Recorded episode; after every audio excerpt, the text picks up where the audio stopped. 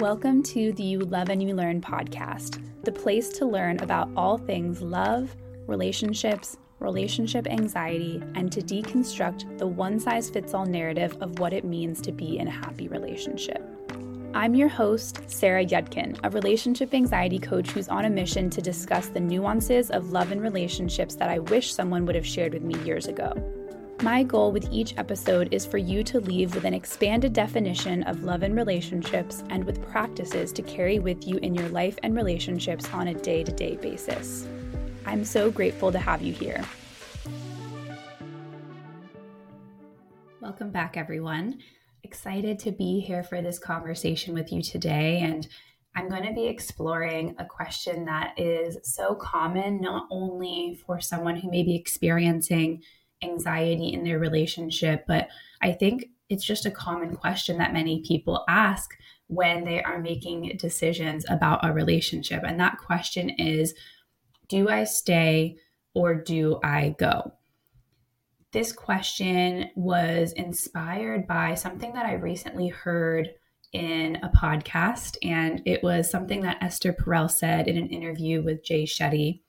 Uh, I haven't finished the episode yet, but from the first 30, 40 minutes that I heard, it was a wonderful episode. And one of the first questions that Jay asked Esther right off the bat is How do you know if a relationship is worth saving? And her answer really blew me away. Now, she has been a therapist for 40 years and counting, I think. She has seen so much, has worked with so many couples and individuals. And I really admire the way that she articulates things about relationship. I really admire the values that she seems to approach relationships with. And so, in response to that question, is a relationship worth saving? How do you know? Here's what she said Shall I stay or shall I go? is one of the fundamental questions. And here's the thing even if you decide to stay or even if you decide to go, you may do so while at the same time having a part of you that actually holds the other side. If you think that the decision is 100% perfect with no doubt or no hesitation, then it's a setup. If you leave, you need to be able to leave while experiencing the loss of some things that may have been good, even if it's just a dream of what was if you stay, you have to be able to grieve the part of you that will never know what it would be like if you have actually left. So the answer is not in the extreme determination, it's in the ability to hold the inherent contradictions. It's a complex question, and complex questions don't have easy binary answers. Oof. So good. There's a lot of wisdom in here, and even though there's a lot of wisdom in here, I can also empathize and understand with how there can be a lot of discomfort and uncertainty drummed up in this quote. And even as I read it, or even as I think about it, it doesn't have this black or white answer. And the brain is looking for black and white answers. So that feels really uncomfortable. Like, what's the right choice here? And Yet, despite the potential discomfort this might bring up as you're listening to this, I still think it's really important to share this idea, elaborate more on it, and talk through it. Because the questions of is a relationship worth saving or do I stay, do I go, they are not so binary as Esther shares. They're not always so simple. They're not always this clear cut yes or no, black or white.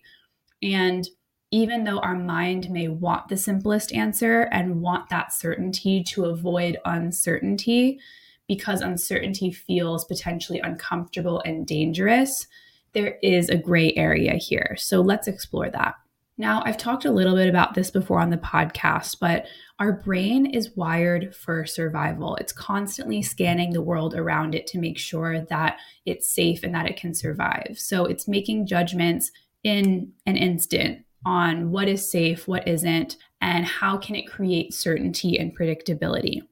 Evolutionary biology shows that the human brain prefers to know an outcome one way or another because if it doesn't know what's around the corner, then it can't protect you or keep you out of harm's way. So, there's this classic example that's given a lot when people are talking about this, which is if a hunter gatherer were out roaming in the fields and it heard a noise like from behind, it's much more likely to assume that it's in danger or that there's something coming and it needs to protect itself, maybe like a threatening animal, versus, oh, maybe there's someone else from the tribe or the village coming to say hello, right? If it assumed the positive outcome or assumed something that wasn't threatening, then it would not be, that mind rather would not be on alert trying to protect. And so that's why there's a lot of hard wiring and patterns and programming that have evolved to keep us safe and on alert.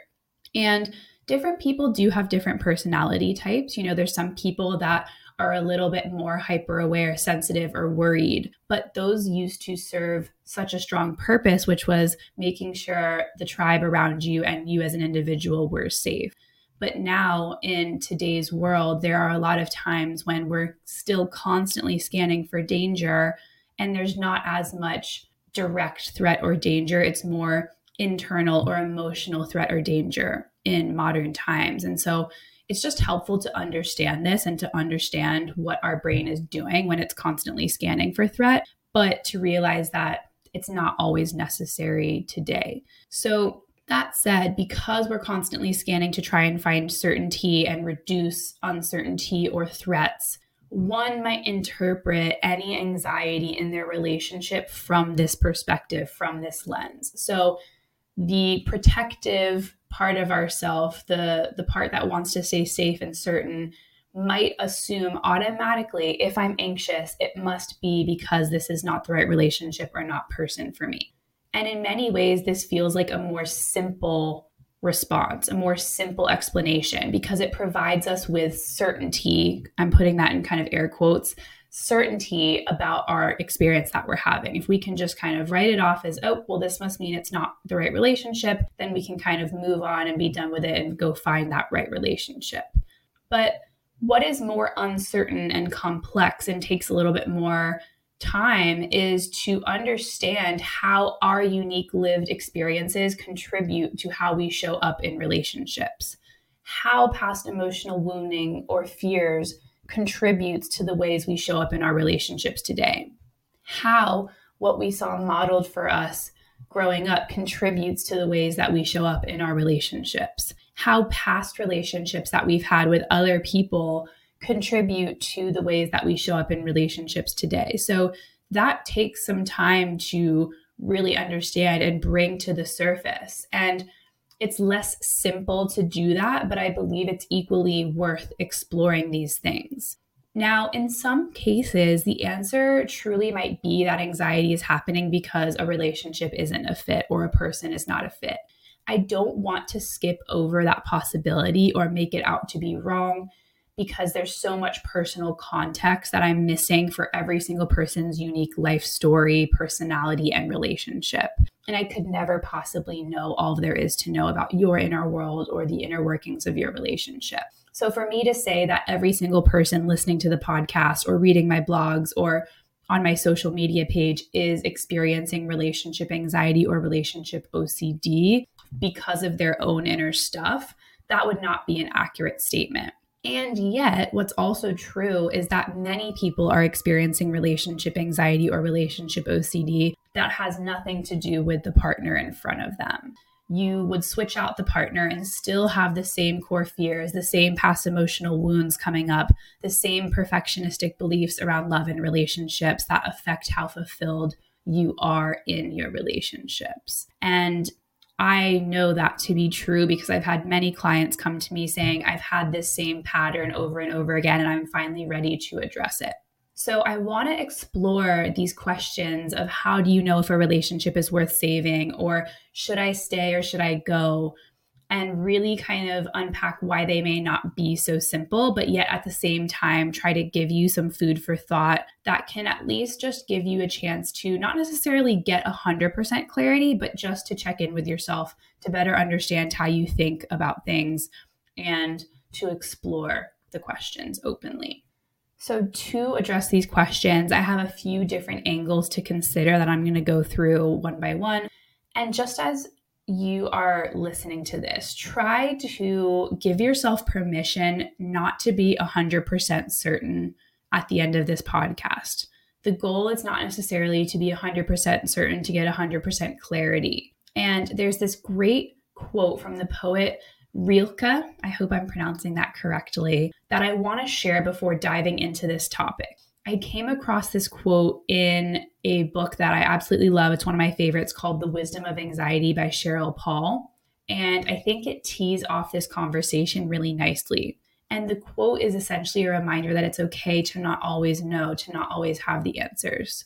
So Rilke said, Be patient toward all that is unsolved in your heart and try to love the questions themselves like locked rooms and like books that are now written in a very foreign language. Do not now seek the answers which cannot be given to you because you would not be able to live them.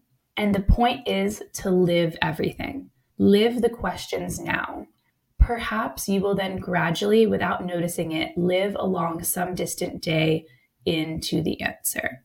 So if you need to go back and listen to that again, see what comes up for you and I will be sharing it again later in the episode as a reminder after I share the ways to reflect on these questions. So, when it comes to do I stay or do I go, the first point I want to bring up is this notion of permission and are you looking for permission to stay or permission to go? I believe a lot of insight can come from answering that question. Am I looking for permission to stay or am I looking for permission to go? And maybe not even answering the question fully, but just posing the question and seeing what arises. Now, there's no right or wrong answer to this question, and there may not be immediate clarity or an immediate answer. That's all okay. It's okay if asking the question brings up more questions or makes you feel uncomfortable, or maybe it does bring clarity, whatever it is you may find that getting curious about the question and not rushing to an answer can be helpful. Here's what I mean by permission to stay versus permission to go. So, let's say that you came across my Instagram page or you came across this podcast after feeling some confusion in your relationship. And maybe you saw a reel of mine saying something like, having doubts in a relationship doesn't automatically mean you have to leave. And maybe you felt really, really connected to that message. Like, something drew you into the message. You were really curious about it. You wanted to understand it. Maybe you felt a sense of relief, but not necessarily a sense of relief like, oh, you know, suddenly everything is perfect, but more just like, huh, this feels like a more helpful explanation than I've come across before, whatever it is. And maybe you had been beating yourself up for having doubts in your relationship. You had told yourself things like, I'm such a bad partner, or my partner doesn't deserve this. I really should leave this relationship. In this case, perhaps you were craving permission to stay in your relationship even without certainty of what would happen in the future, even without guaranteeing that it's the right decision or the right choice, and even without a constant excitement about the relationship or about the future, because there's still a little bit of questions or doubts. Even without all of those things, perhaps you had been looking for permission to stay because you had never come across that permission before and you didn't feel comfortable giving it to yourself. You could have been craving someone to tell you that it's possible to navigate through anxiety and still decide to be with the person even without those guarantees. So that could have been you craving permission to stay. Or alternately, you could have been craving permission to leave, permission to go, permission to leave something that is good or even great and someone good or even great in the hopes of finding more. Now, of course, finding more is never guaranteed. We don't know what the next thing would be, but permission to leave in search of something more. Someone to tell you that it's okay to do that and that you're not a bad person for doing that. And so that would be an example of you perhaps craving permission to go and looking for somebody to give you that permission. That is the permission that I personally saw a lot of before coming across anyone talking about relationship anxiety or relationship OCD. I felt like that was the permission I kept coming across. Like, just, you know, you can leave and find something better. And for me, that never fully sat right with me. And who's to say exactly why that is? But it didn't ever quite fully sit right with me. Whereas when I came across somebody that did give me permission to navigate the mess and the uncertainty in my relationship, that did really feel like a permission slip. So that is the first question. Do you feel like you're looking for permission to stay? Or do you feel like you're looking for permission to go? And maybe even can you give yourself that permission without looking for it from somebody else? A reminder that there is no right answer to the question. There's only decisions that are made and then different outcomes that happen, which then brings me to the next thing I wanted to talk about, which was this notion of accepting whatever consequences come from our decision. So when we are asking the question of is a relationship worth saving? Do I stay or do I go? We have to realize that there are many different potential outcomes to this decision.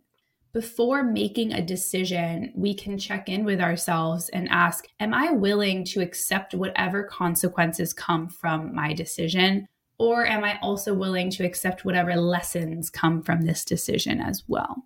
when it comes to the decision of staying or going in a relationship or from a relationship, there are so many potential outcomes. Now, I'm just going to read through some that popped up top of mind for me, but I really think that there are so many other combinations of feelings and experiences possible. I'll try to read through these and um, some of them that I brainstormed and, and see which ones, you know, feel like they resonate or don't resonate to you. Maybe you've already thought about these things before.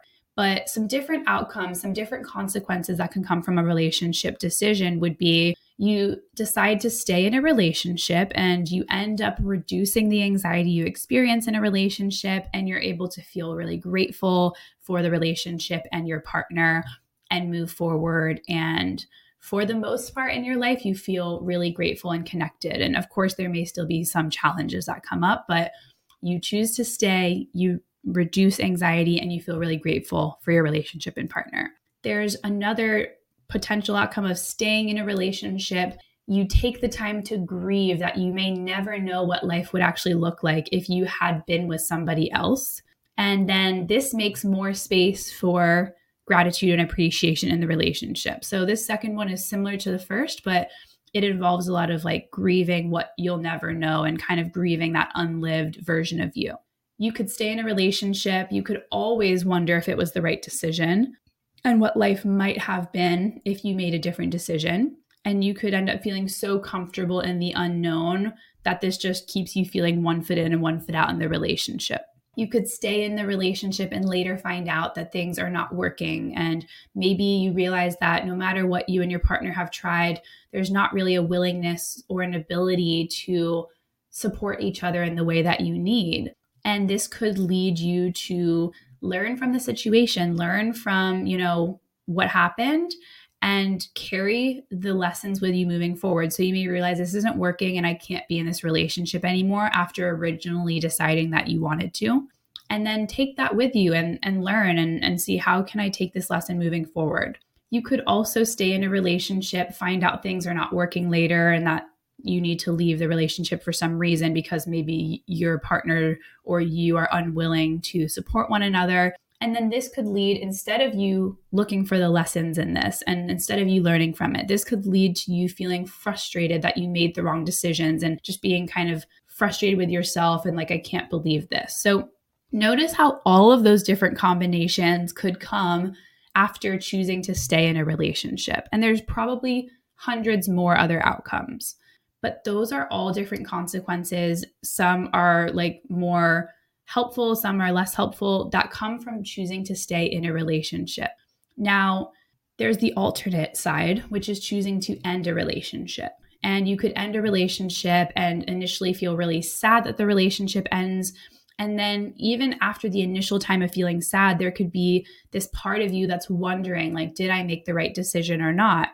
And maybe you eventually move on to find a new relationship and realize, all right, I'm really grateful that I left this first relationship to start a new one. Or on the flip side of that, you could end a relationship, feel sad that the relationship ended. You always wonder if it was the right decision. And then you eventually move on and find a new partner, but you end up experiencing the same anxiety once things get more serious and you realize, ooh, okay, this seems like a me pattern that I want to work on because I keep seeing the same pattern coming up.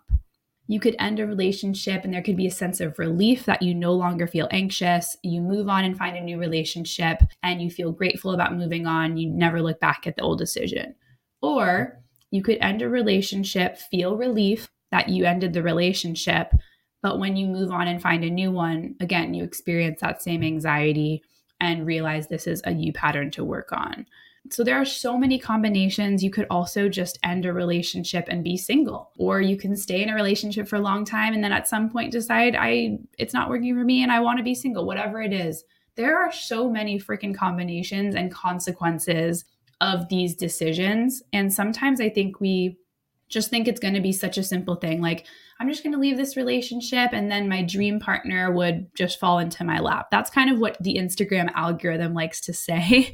I think there's a lot of reels that are floating around these days of like, oh, yeah, I left something good, but then I ended up finding someone great and we lived happily ever after. It's still kind of that happily ever after story, right? But there's also so many people that I know behind the scenes or friends of friends or what whoever it is that they're also still actively trying to find someone. And there's a lot of people that are saying, you know, things are really hard and it's really hard to find a great relationship. So I say none of this to like scare you. It's just important to be aware that sometimes we get stuck in the grass is going to always be greener mentality. But there are many different consequences that can come from our decisions. And we have to be fully willing to accept the responsibility that whatever decision we make, we are the only one that is living in that decision and we are the ones that are responsible for taking the lessons from that decision and trying to use the lessons to grow in whatever way we can all these different outcomes are possible and there's many different ways to view the different outcomes. You can view the outcome as either like oh that was a success or that was a failure which i don't personally think is very helpful.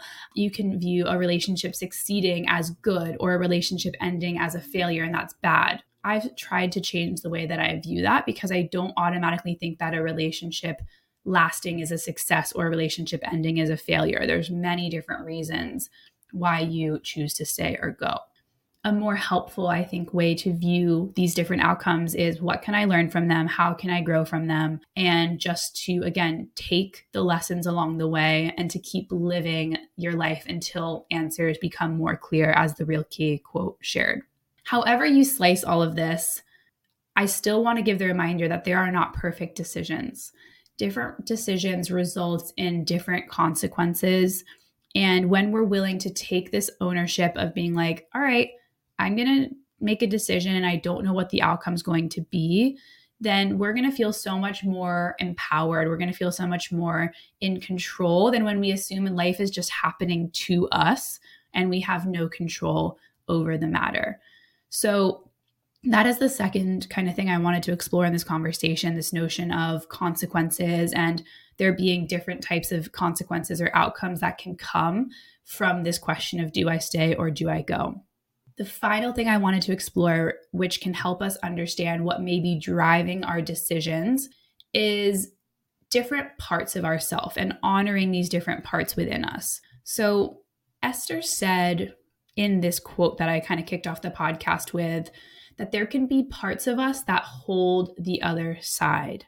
So, a part of us that can hold the other side of, like, oh, wow, yeah, if I do choose to stay, then I might have to grieve the part of me that would never know what it would have been like if I chose to go. Or the part of us that chooses to go and realizes, hmm, I would have never gotten to see what it would have been like to stay and try to figure it out and to experience the good parts of this relationship too. So instead of shaming that there are different parts of us within us that might hold different sides, I think what can be more helpful is to honor these different parts. And I want to share some examples of different parts of ourselves or yourself that may be competing. So there could be a part of you that misses being single and misses living alone. But there's also a part of you that craves deep connection, love, and support that an intimate relationship could bring. There could be a part of you that wants to travel the world spontaneously and pick up and go at any moment and also a part of you that wants to have a home base and to feel settled and cozy. There could be a part of you that envisioned you would end up with someone more like your type, and also a part of you that loves your partner and what they bring to the table, even though you could have never dreamed of that type of partner. There could be a part of yourself that feels scared to go, and a part of yourself that feels scared to stay. There could be a part of yourself that feels a sense of relief at going, and a part of yourself that feels a sense of relief at staying. So notice how these different parts of ourself, in some ways, they feel like they're competing, or how could both of those coexist? But I actually think that a lot more of us than we realize have these competing parts to us. And it's not about trying to eliminate all of the parts of us, but more so seeing them and trying to understand where they're coming from. This notion of having different parts and the parts serving different purposes for us stems from internal family systems therapy. Now, I understand internal family systems at the very basic level. It's something that I do plan to explore more in the future and something that I think is a very important thing to at least have a basic awareness of. At a very simple level, you can kind of think of these different parts of your mind or yourself as the different Pixar characters in the movie Inside Out, which I absolutely love. I think they're coming out with a second version of that movie or like a part two. And I'm really excited about that. But I've found this personally to be kind of a helpful analogy for seeing the different parts of ourselves. And just in case you haven't seen the movie, very quick background context. So there's this main character, Riley, and she has different emotions within herself. And for the sake of this conversation, you can think of these different emotions as different parts of herself that are guiding her through her life. They literally are like in the console of her mind and you know pushing all these different gadgets to to have her doing different things and so the parts or the characters in the movie of these emotions for Riley are joy, sadness, anger, fear, and disgust. Now, of course, this is just a movie, so it's very simple, and there's many more potential parts or many more potential emotions that we could be experiencing. But for the sake of the movie and for the sake of this conversation, trying to keep it as simple as possible, each of these emotions or parts have different motivations for Riley, the main character. Some of them want her to be protected and safe, and some of them want her to enjoy and have fun and be carefree. And this is the same for us and how we live our life, or at least this is the principle of internal family systems and how they believe that humans are wired. We have different parts of us that have different goals. And What's super interesting is neuroscientists estimate that only 5% of our thoughts, our feelings, our behaviors, and our beliefs are driven by our conscious mind, and that the subconscious drives about 95% of our thoughts, beliefs, feelings, and behaviors. And our subconscious is the part of us that's wired for survival and making sure we're safe and in our comfort zone, like I was mentioning earlier. So, what this could mean is that even if we have parts of us that consciously want to be content and peaceful and calm in our healthy, loving relationship, there could be a part in our subconscious mind that worries that love never lasts. Maybe we saw growing up that love didn't last in our parents' relationship or relationships around us, or we've had past experiences that show that love doesn't last. And then we deem love as not safe. And so this protective part of ourself puts up walls to, you know, block out any potential hurt or pain that could come from a relationship ending. So even if this conscious part of ourself really wants to be in this loving, healthy relationship without so much fear, the protective part of ourself could be really trying to stay safe and comfortable put in another way, another example of this could be our conscious mind wanting to leave a relationship where we're not being treated well. But our subconscious mind may want to stay because there's a deep rooted fear of being alone or being unworthy in relationships. So, those are two opposite examples of how different parts of us could be having different goals or motivations. And it's helpful to acknowledge that different parts of ourselves could be craving different things. And that's okay. It's not shaming and making certain parts or certain motivations wrong or bad, but more so to get curious about the motivations that are driving these parts. So, if you're looking for a little bit more of like the basics on internal family systems or how this could play out, I did a great podcast episode now almost a year ago with Alex, who is a counselor in internal family systems. He has the Instagram account for Love We Heal. It's episode 18 called Making Space for Our Anxious Parts. And this goes into a little bit more depth about how our parts can show up for us. But if you just want to kind of get a little bit of a basic set of questions to reflect on here, I'm going to leave you with some great questions that I found in this article summarizing IFS, which is written by Jeremy Sutton, who's a PhD. I will put this in the show notes. And these are the questions that he asks.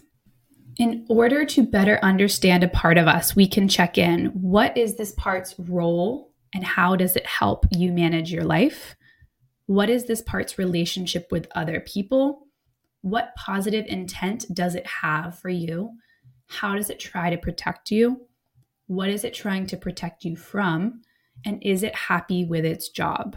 So, these questions, again, are not necessarily to give you certainty. These questions can just be to explore, get some clarity, see what comes up for you, see what you might be able to learn about yourself.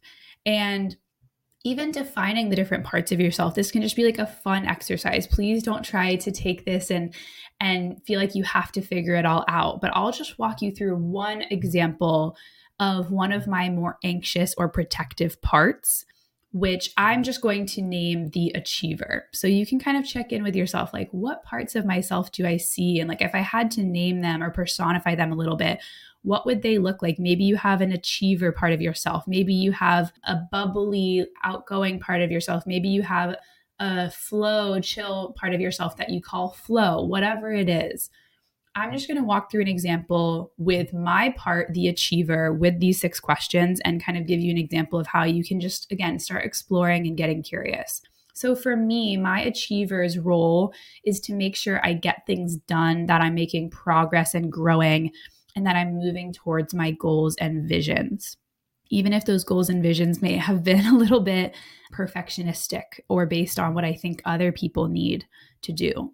My achiever's relationship with others is to please them and make sure I'm seen as doing well and make sure that I am meeting the needs of other people.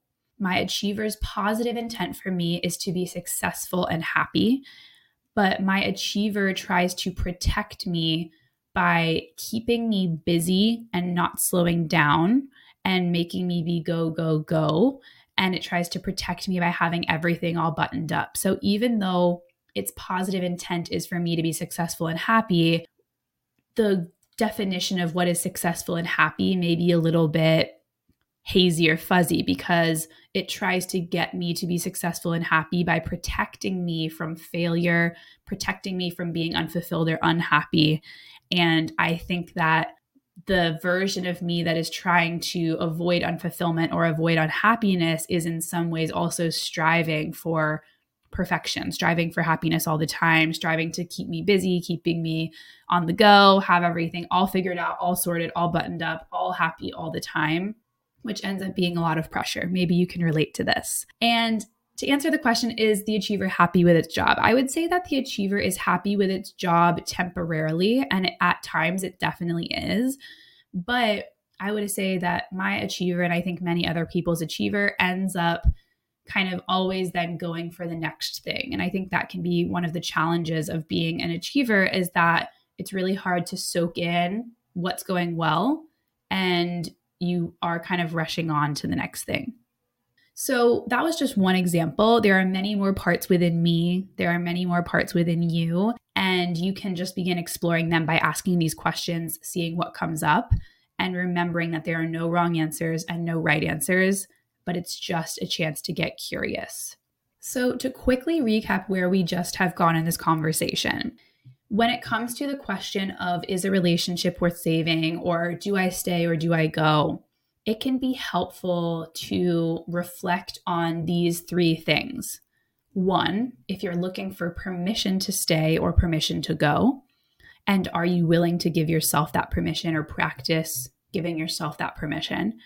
Two, if you're willing to accept the various different consequences that can come from making a decision and knowing that you don't necessarily get to see the consequence of the decision until you make it. And then three, exploring the different parts within you and their different motivations for different types of decisions. Why might this part of me be craving this, where another part of me might be craving this, and kind of exploring the motivations behind them? Is it coming from a place of wanting protection? Is it coming from a place of wanting more fulfillment? What is it? So, those three things are what we explored in this episode. A final reminder that none of this has to be rushed. And I want to leave you again with the Rilke quote because I think it's so important to really let this soak in, especially after getting to the end of this episode, which is be patient towards all that is unsolved in your heart and try to love the questions themselves, like locked rooms and like books that are now written in a very foreign tongue. Do not now seek the answers, which cannot be given to you because you would not be able to live them.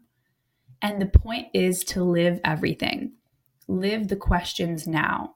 Perhaps you will then gradually, without noticing it, live along some distant day into the answer. So, Thank you so much for listening. Cheers to living the questions day by day and gradually perhaps living into the answer and not rushing that. So, thank you so much. I hope that this episode gave you at least a little bit to reflect on, gave you a little bit of food for thought, and to honor if there is some discomfort that came up from this episode, and remembering that discomfort can come from uncertainty but that uncertainty is a part of life. It's not wrong. And it's okay to acknowledge that uncertainty does make you uncomfortable sometimes. So, if that's the case, just give yourself some compassion. Try to remind yourself that uncertainty is part of life and that you don't have to get certainty now in order to be safe, that you are safe right now in this moment. Thank you so much, and I'll see you in the next episode. Thank you so much for listening to the You Love and You Learn podcast. If you've been enjoying the podcast, it would mean the absolute world to me if you could rate and review the podcast because the more ratings and reviews there are, the more people that can hear this message. And it's really important to me to get this message out to the world and to create a space where people can learn about love and relationships in a way that is not judgmental, in a way that helps them expand their perspective from the cultural narratives that we've heard and seen in the movies and in Hollywood and the media. And the more ratings and reviews that are there, the more people that can hear this message. So, thank you again so much. It really means the world to me that you are listening, and see you in the next episode.